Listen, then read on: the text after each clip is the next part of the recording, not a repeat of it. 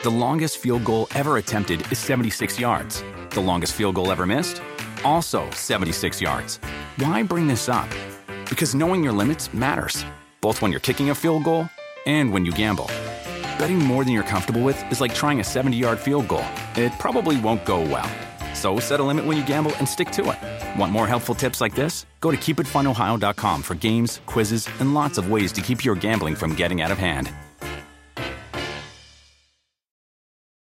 You want a beautiful lawn? Enter TruGreen, the easiest way to get a great lawn. Just water and mow, and they'll do the rest. Weed control, fertilization, aeration, and more. TruGreen is the official lawn care treatment provider of the PGA Tour, and they have a verified best price, which guarantees you the lowest price with no compromise on quality. You do you. Let TruGreen do your lawn care. Visit trugreen.com, T R U G R E E N.com to get the best lawn at the best price with the best people. Guaranteed.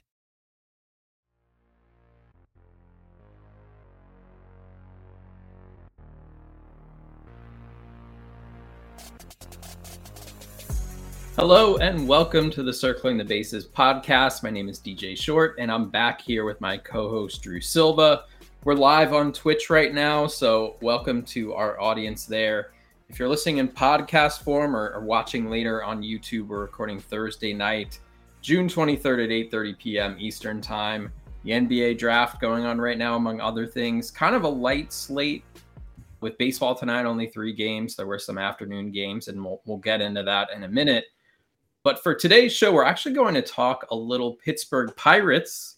It's been a little while since finally, yeah, yeah, it's been a while since then. That's been at the top of minds for fantasy managers and and you know nationally baseball fans in, in general. But we thought this was a good time to do it with Oneil Cruz's return to the majors this week. And in order to do that, we're happy to have Jason Mackey, Pirates beat writer for the Pittsburgh Post Gazette, with us.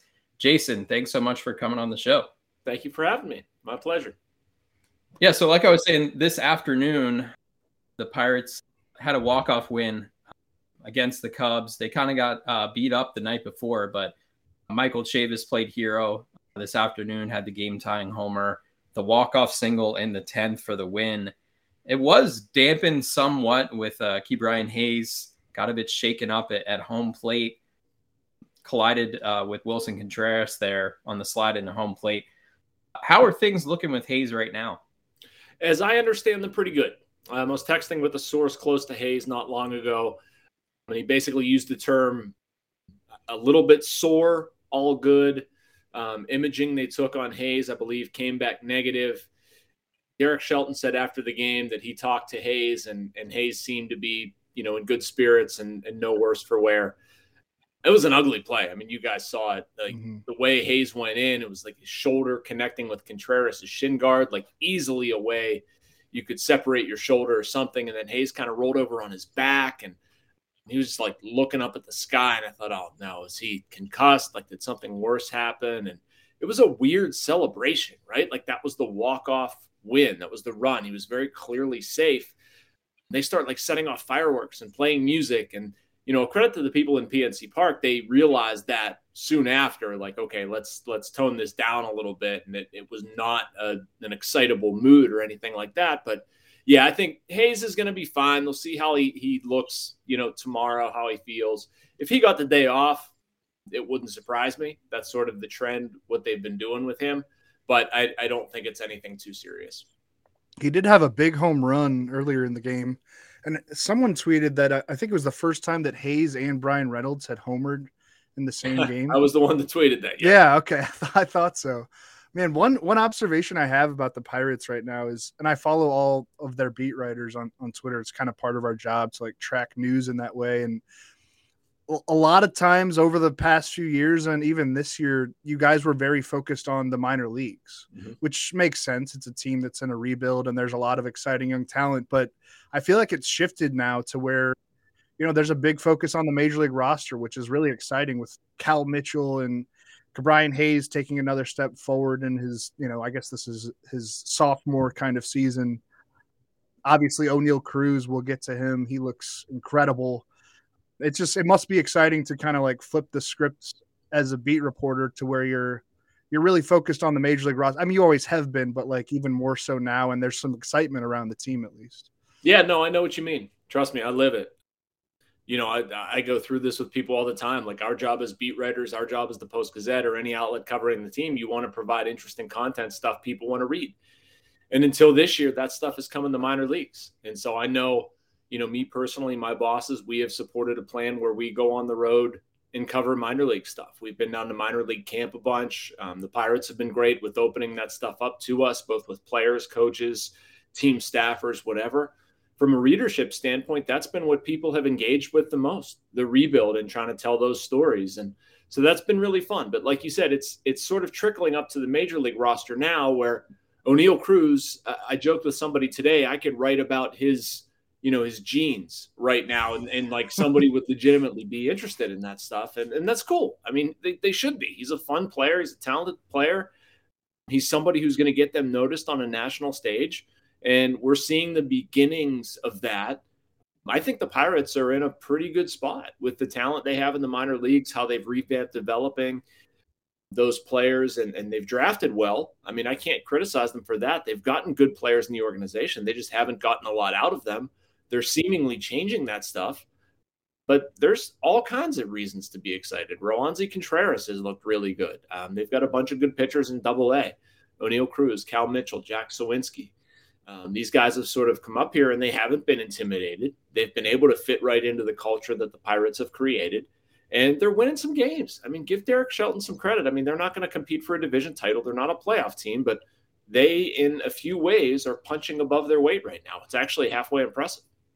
Yeah, I, I what I I've been watching a lot of Pirates uh, this week, and I think a lot of baseball fans have because there's so much excitement there. One thing I noticed is the players celebrating with each other. These young players who've yep. played together throughout the minor leagues. That you know, you see Bligh Madris hit his first home run, and you see Jack Suwinski, you know, jumping on top of him. Cal Mitchell. These are guys who may get sent down when the roster gets a little bit healthier. Maybe one or two get sent down, but they're all celebrating each other because they played together throughout the minor leagues. So I think that's really cool to see them come up to the major league level and have this success.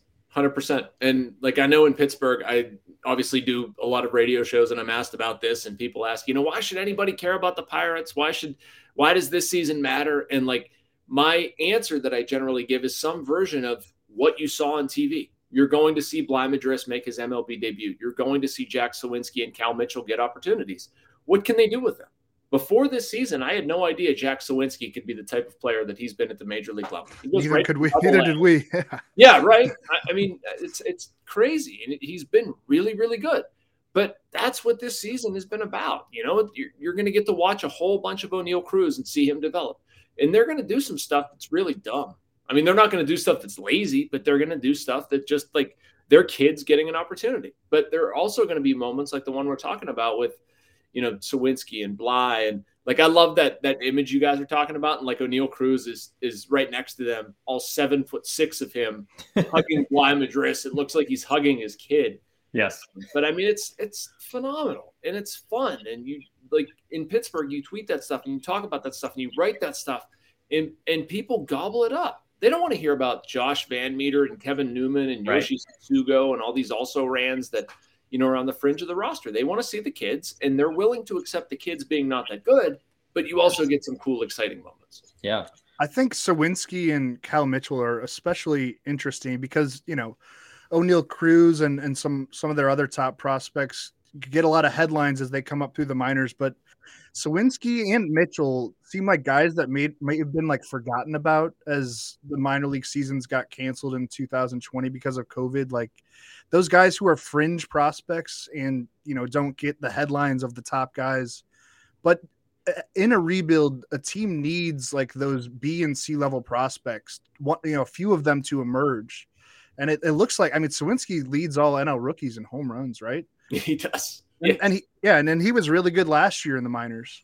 Yeah. Um, and he's like what yeah. a former 15th, 16th round pick or something. Like he, he wasn't a high level draft yeah. pick. I think Mitchell was third round. Yeah. Yep. And but he was also a guy that I think 2020 kind of you know moved him off the radar. Um, and I know he's quieted down a bit after what was a really good start to his major league career. Uh, but those two kind of players are are really interesting to me, and and the the kind of thing that an organization needs to to take that next step. You you know you have the the big time prospects that graduate and you expect them to become stars and that's great but you also need depth and i don't know i mean the, the pirates have a long way to go. It's it's probably going to be a couple years before this is really a contending group but I, this isn't really a question. I've just been really impressed with with like the Suwinski and mitchell types.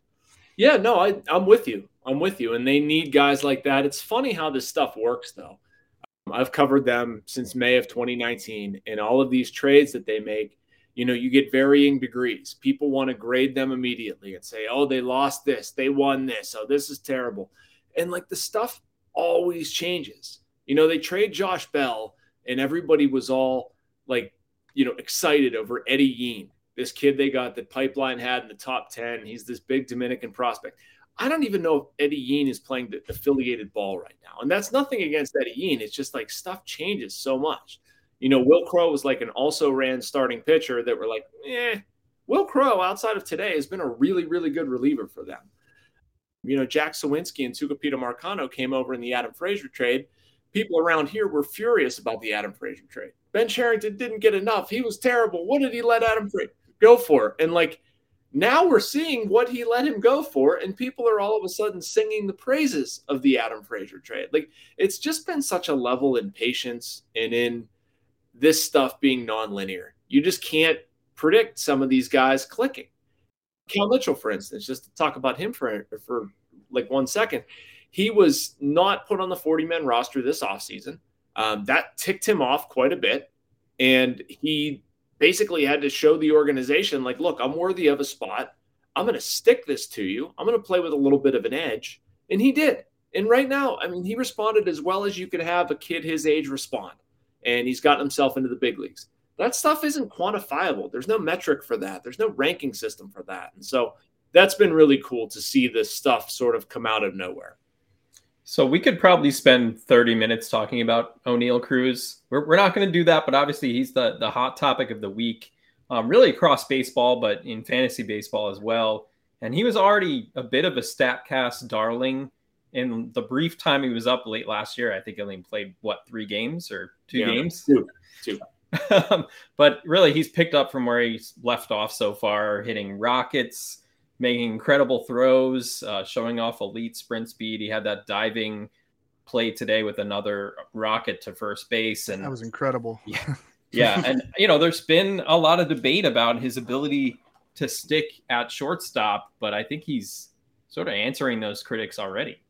Yeah, his defense has been really good. And that was something we asked Derek Shelton about after today's game. I actually wrote a story about it as well. Like, that's been such a topic for all of the beat writers, for anybody covering the minor leagues, for the farm director, all this stuff. I mean, how is Oneil Cruz developing? Is he going to stick at shortstop? Where is he ultimately going to land? Can he play the outfield? Does he want to play the outfield? All these different storylines and, you know, a series of Oneil Cruz games. I mean, obviously that's not a season, but I mean, there's nothing glaringly deficient about his defense. I'll say that. I've also seen Oneil play probably a dozen times between the minors and the majors. And I've never seen anything that was like, oh, he really needs to work on that. That's awful. Like it's just consistency. Um, you know, he'll have games where he just looks, you know, like sloppy or not lazy. That's the wrong word, but you know, isn't entirely as focused as you might like somebody to be. I mean, he just looks like a kid. Like he just yeah. like he has some growing up to do, and there's nothing at all wrong with that. But I'm curious if this hasn't helped him turn to turn a corner. And you know, another sort of storyline that we deal with in Pittsburgh is, you know, the, the staying at shortstop, how much he wants to stay at shortstop, the organization wanting him to try a new position, and Oneil basically saying, I'm going to show you. I'm going to show you that I can stick at shortstop.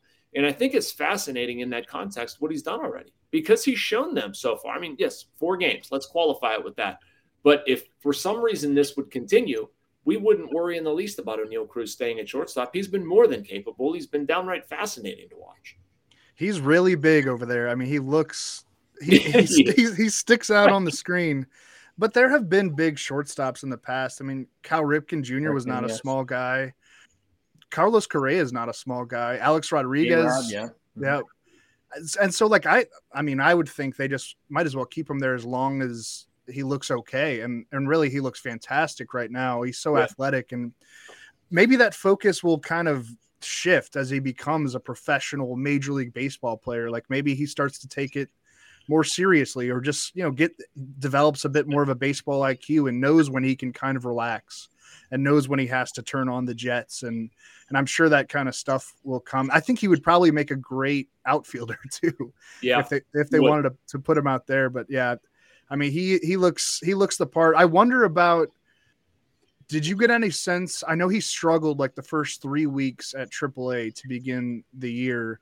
And do you think there was some frustration that he didn't make the opening day roster and he carried that with him, or is that just kind of a silly narrative? No, I think that's real. Yeah, I, I really do. Um, I he was not happy. I can tell you that from going to Indianapolis. I made a trip there in May and talked to him and just seeing his. I forget what his quote was, but I, I I'll never forget his face.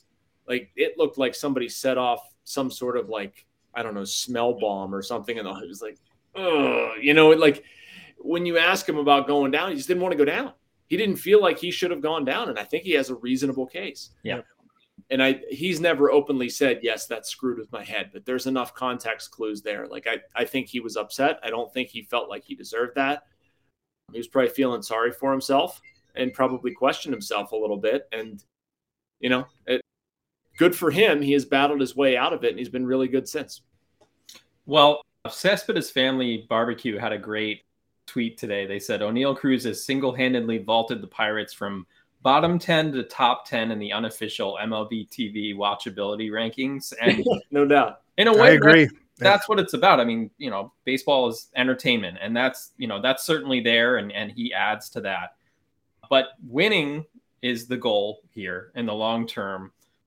You know, from watching what you've seen from Cruz in the past, um, what we've seen in this this short sample here, you know, what kind of sam- what kind of ceiling do you think he has as the Pirates try to climb back to respectability? Like, can he be a superstar? Because yes. I mean, I see that. Yes, hundred percent, hundred percent superstar. I, I have no doubt in my mind. Um, you know, I, I I don't know. It would be hard to give you an answer on what his ceiling is because I don't think I see one. Yeah, I see a kid who has just an ungodly amount of power. I've never seen somebody swing like that you know, certainly not in Pittsburgh. I'm sure in other markets they would give you a better comp, but based on the talent we've seen run through here, I mean, we were talking about this. Uh, I forget with whom, but you know, in terms of purely talented Pirates prospects, not productivity. Like obviously, Cutch in recent years is going to trump that, but you know, pure skills. Is there anybody better than this kid? And I don't, I, I don't think so. I mean, you watch him throw and what what he can do with his arm. You watch him run and how fast he is. You watch his power. I mean, he's an absolute freak. There's no reason this kid can't be a superstar. And I like his temperament. There's a little bit of an edge to it, a little bit of a cockiness, yeah. but it's all in a good way. You know, you see teammates react to him. They don't react that way to people who are jerks. Yeah. You know, he's a very good teammate. He's a very good person, but like he believes in himself and you give this kid some opportunity, let him grow into his position, into his body. I th- this could be the start of something really, really special with this kid. Well, I think he just went tenth overall to the Pelicans. I, I, hey, he could probably be tight end in the NFL. He could he could play power forward and uh, in the NBA. He could do anything. Like he's that kind of freak athlete for sure. But one quote I saw from him on Monday he said, You're going to see a lot of balls hit hard and a lot of balls traveling very far. yep. I love that. I love well, man, that. yeah, the exit velocities and the sprint speed. If you're talking about like fantasy ceiling, this is 30 30 stuff, right? Yep. And there's not a ton of swing and miss there either for how big he is. I mean, there's a little bit of strikeout in there, but not to the level that, you know, for some prospects who have been ranked above or around him or right below him. Like I, I think he's the total package, and there will be, you know, he's not he's not going to be like a a Juan Soto probably where it just happens for him right away. Like those kind of players are very rare, uh, but he's got all the tools to be like a, a, first round fantasy draft pick in the coming years. I, I think from what I see, yeah. and especially with with a with the, the the supporting cast around him improving too. I mean, he just looks a lot more attractive. Yeah, eh, I mean he's going to have to learn to make adjustments at this level too. Like yep. even from Monday until today, like we're seeing him pitch differently. He's not going to see many fastballs because of what teams know that he can do with them. And he's either going to have to take breaking pitches and work counts more or just crush them too. Um, he's definitely a fastball heavy swinger, but you know, again, like we saw this with Suwinski a lot. He came out was really, really good. The league adjusted to him. And credit to Jack, he adjusted back really well. And we'll see what Oneil does. I mean, the book is going to get out on him, but again, if we're talking about a kid that has the physical tools to do it, the temperament, all this stuff, like it is absolutely there. The longest field goal ever attempted is 76 yards. The longest field goal ever missed? Also 76 yards. Why bring this up? Because knowing your limits matters, both when you're kicking a field goal and when you gamble. Betting more than you're comfortable with is like trying a 70 yard field goal. It probably won't go well. So set a limit when you gamble and stick to it. Want more helpful tips like this? Go to keepitfunohio.com for games, quizzes, and lots of ways to keep your gambling from getting out of hand. It's one thing falling in love with a house, picturing yourself moving in and calling it home, and quite another navigating the world of price negotiating, mortgage lenders, and finding the budget that works best for you.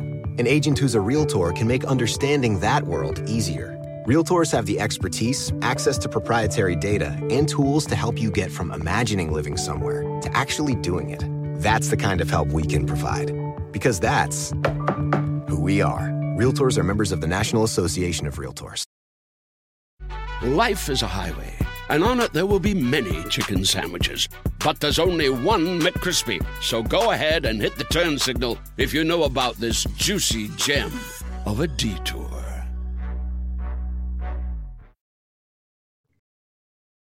So with Roansy Contreras, just 22 years old, to, to see what he's doing in the majors right now 2.89 ERA, 38 strikeouts uh, in 37 in the third innings. Really great stuff, too. You know, mid to high 90s fastball, a slider, which, as far as, you know, getting swings and misses, is right up there with, you know, some elite pitchers.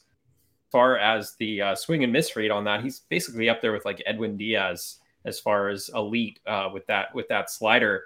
Do you think he could be that kind of top of the rotation anchor for the Pirates moving forward? No, I do, and I think they're counting on him to be that too. Yeah. Um, you know, not right now. I think he's still getting his legs under him. He's like you said, very very young, only 22. But one of the things that impresses me so much about Contreras, and, and we don't see this much with pitchers here because of sort of the section of the store that the Pirates tend to shop in. But like if you watch elite pitchers, these guys can they might give up a run, they don't give up five. They don't let it snowball on them. If they have to make some sort of adjustment, do something differently to get back on track, they're able to do it very quickly. They're able to self correct. Rowe does that. He does that within an inning. Um, and he's just, you know, he'll give up a run, but very rarely is he going to give up multiple or just be in an outing where he's completely lost. It might be shift my plan from A to B to C, um, but it's just like you, you, watch this kid pitch, and like you're, you're really 22. You yeah. don't pitch like a 22. You, you don't act like a 22 year old. I mean, obviously the stuff is really good, but I guess what I'm trying to say is like my biggest impression of him so far has just been how mature he is in his approach, how much he understands himself, how much he is able to actually pitch instead of just throwing. Speaking of that, I, I've been impressed with Mitch Keller recently. Like yeah. I, mean, he's a guy that's been that DJ and I have talked about as like a sleeper for many years now. And I mean, I, I haven't looked up his stats, but like over the last five or six outings, I think he's he spent a little time in the bullpen, but since he's returned to the rotation, I, I think he's been really good. Have you talked with him or people around the Pirates about some adjustments that he's made to possibly take that next step? Yeah, so this has been a fascinating story with these guys. Like Mitch Keller, obviously, was their top prospect at one point. A lot of people expected him to be really good. He wasn't, and he's been really bad at times. He was sent mm-hmm. down to the minor leagues last year. There's been a lot said and written around here comparing him to Tyler Glasnow, and just he hasn't been able to figure it out with the Pirates. He's going to have to go somewhere else to do it. Fast forward to this year. The Pirates hired a guy named Dewey Robinson, who was the Tampa Bay Rays like pitching coordinator, guru guy. You know, did some stuff with their development and helping out pitchers with pitching plans and such. Well, he got a hold of Keller and basically said, look, your four seam fastball isn't good enough. It's not this is the type of pitch that like it doesn't have the type of ride you think it does, um, the type of movement. It's not going to miss as many bats. You don't control it as well. You need to have another weapon. And so they worked with him on a sinker, and they unveiled it, I think, four starts ago. And mm Mitch has been throwing a sinker um, ever since he got back into the starting rotation. I believe that lines up correctly. But I know, yeah, it does. I pulled up his game log. Yeah. Okay, cool. And I think over his past four, if you look at that real quick, I think his ERA is like two and a half, maybe 2.54. 2.42. 2.42. Ah, it's off by a little. But no, I mean, he's been a completely different pitcher. Completely different pitcher. He's throwing strikes. He's confident. He's challenging guys. He's ahead in the count. He's actually putting guys away instead of throwing an 0 2 curveball over the middle of the plate. Like he has confidence in that sinker to throw it low in the zone and actually get a ground ball with it. It's been remarkable. This is the first time I've covered all of Mitch's career, and I've worried a lot about his future for for that time until right now. Like Mitch can absolutely continue doing what he's doing. He's been really, really good for them. Yeah, and the sinker, you know, he's getting the ball on the ground. He has a 53% ground ball rate during those four starts too. So, you know, even though the control still, you know, comes and goes, yeah, and he hasn't missed as many bats. But if he's putting the ball on the ground with the defense that the Pirates have, that could be uh, a good combination, obviously. So uh, we have a little bit more to get to before the end of the show. But before we do, uh, just a quick word for our listeners. Weekends are better with MLB Sunday leadoff coverage presented by Uber Eats. Catch the Mets take on the Marlins in Miami this Sunday, June 26th at 11:30 Eastern live on Peacock. To learn more, go to peacocktv.com slash MLB. And if you want a chance to win $25,000 on the game, download the NBC Sports Predictor app powered by PointsBet and enter Sunday's free Grand Slam Pick'em contest. So we talked about a lot of players who've made an impact on this roster in a short amount of time. Diego Castillo was another one who came up early on in the season and you know was a pretty good prospect for them coming into the year had some success out of the gate struggled a little bit after that he's sidelined right now we'll see there's a lot of talent up the middle for the pirates Tucupita marcano who you who you mentioned a little bit earlier uh, briefly we got a look the other day at uh, Liover Peguero.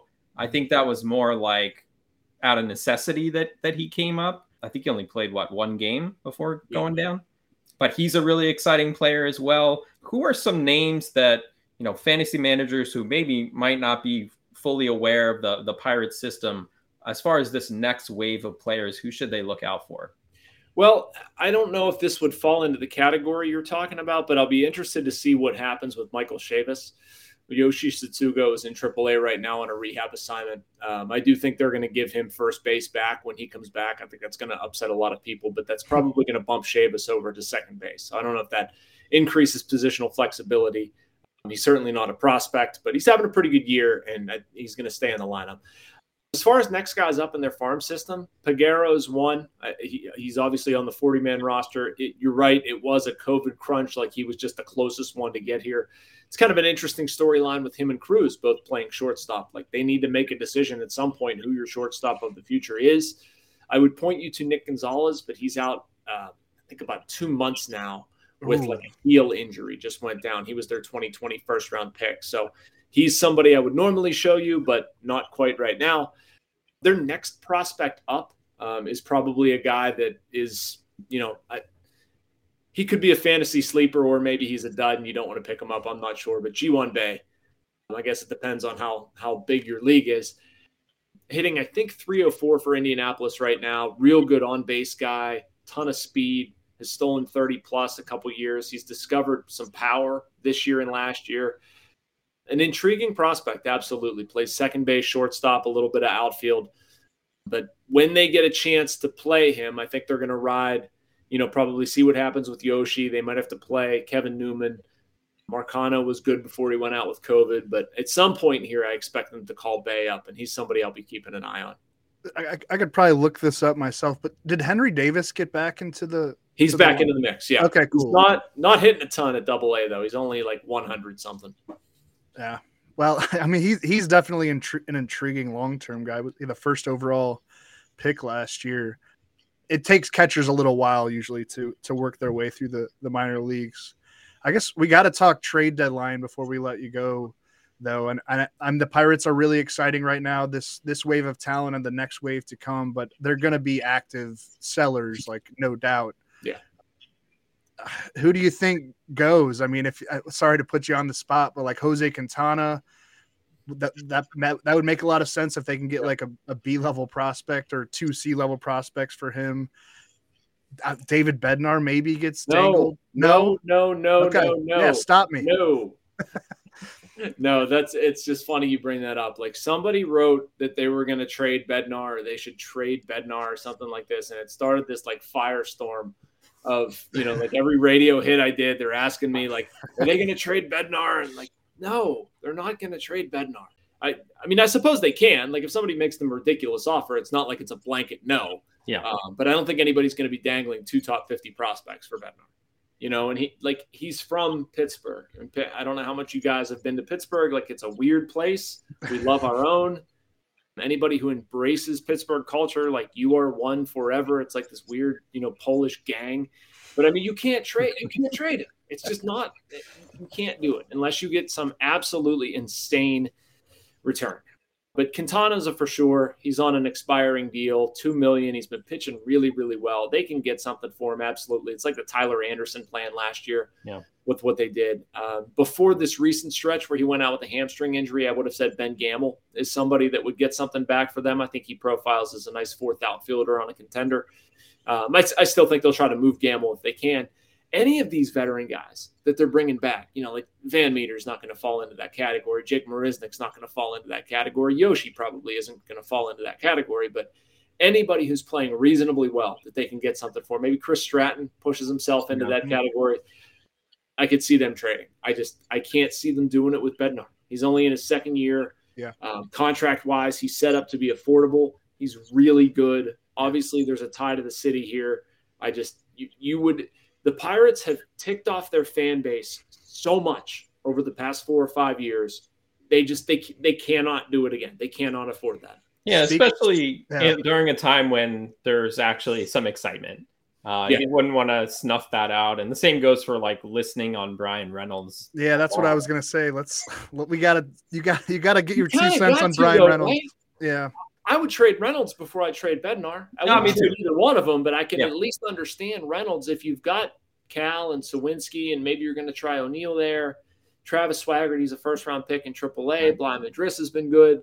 Canaan Smith-Njigba is an outfielder on the 40 that currently is hurt. I mean, they at least have options there. Again, mm-hmm. I'd be looking to extend Bryan Reynolds. I think he is, you know, like a top 10 in the National League player whenever he's at his best. He hasn't been for a lot of this season, but like is capable of being that. You should be building around that guy. But I mean, if I have to pick one, him or him or Bednar, like Reynolds is an easy choice. Yeah, but Reynolds got off to a bad start this year, but he's been great this month. I think, including today, he's hitting 364 with five home runs this month. So that's that's good to see, and hopefully, fantasy managers were were patient with Reynolds as well. Yeah. But yeah, so this was great, Jason. Thanks so much for for coming on the show. Definitely hope you ha- have you back at some point, and you know it's it's just really exciting to see the the Pirates relevant and getting this national attention. Yeah, it's nice. I, I agree. From my perspective, it's nice to see people talking about those guys. So thank you guys for having me on and happy to do it anytime. I'm I'm from St. Louis, so I get the Pittsburgh thing, like these post-industrial towns that are kind of Yeah. like, you know, no one really wants to move here. You know, everyone that, that lives here is like from here. And- Yeah. but, but we like the stuff that we have, and we like that things are cheap, and we like weird ingredients on things like Fren- French fries on sandwiches and Provel cheese on pizza, and like you know. So I get it. Man, I love St. Louis. Uh, Yeah. It, seriously, it is a top five road city for me. People think I'm insane Wow. saying that. I absolutely love it, man. You guys do it right. You have great baseball coverage. Post dispatches, one of my favorite reads out of town. Like I just love coming to St. Louis. Awesome. Thanks so much for doing it. Thanks All right, again, thanks, guys. Have a good night. If you like what you're hearing with this show, Circling the Bases, make sure to subscribe wherever you get your podcasts. And if you're listening on Apple Podcasts, please rate and review if you don't mind. Five stars, always appreciated. Follow us on Twitter if you don't already. I'm at DJ Short. Drew is at Drew Silv. Take care, everyone. We'll see you next time.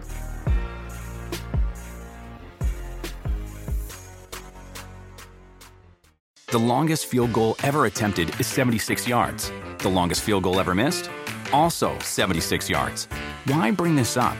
Because knowing your limits matters, both when you're kicking a field goal and when you gamble. Betting more than you're comfortable with is like trying a 70 yard field goal, it probably won't go well. So set a limit when you gamble and stick to it. Want more helpful tips like this? Go to keepitfunohio.com for games, quizzes, and lots of ways to keep your gambling from getting out of hand. It's one thing falling in love with a house, picturing yourself moving in and calling it home, and quite another navigating the world of price negotiating, mortgage lenders, and finding the budget that works best for you. An agent who's a realtor can make understanding that world easier. Realtors have the expertise, access to proprietary data, and tools to help you get from imagining living somewhere to actually doing it. That's the kind of help we can provide. Because that's who we are. Realtors are members of the National Association of Realtors.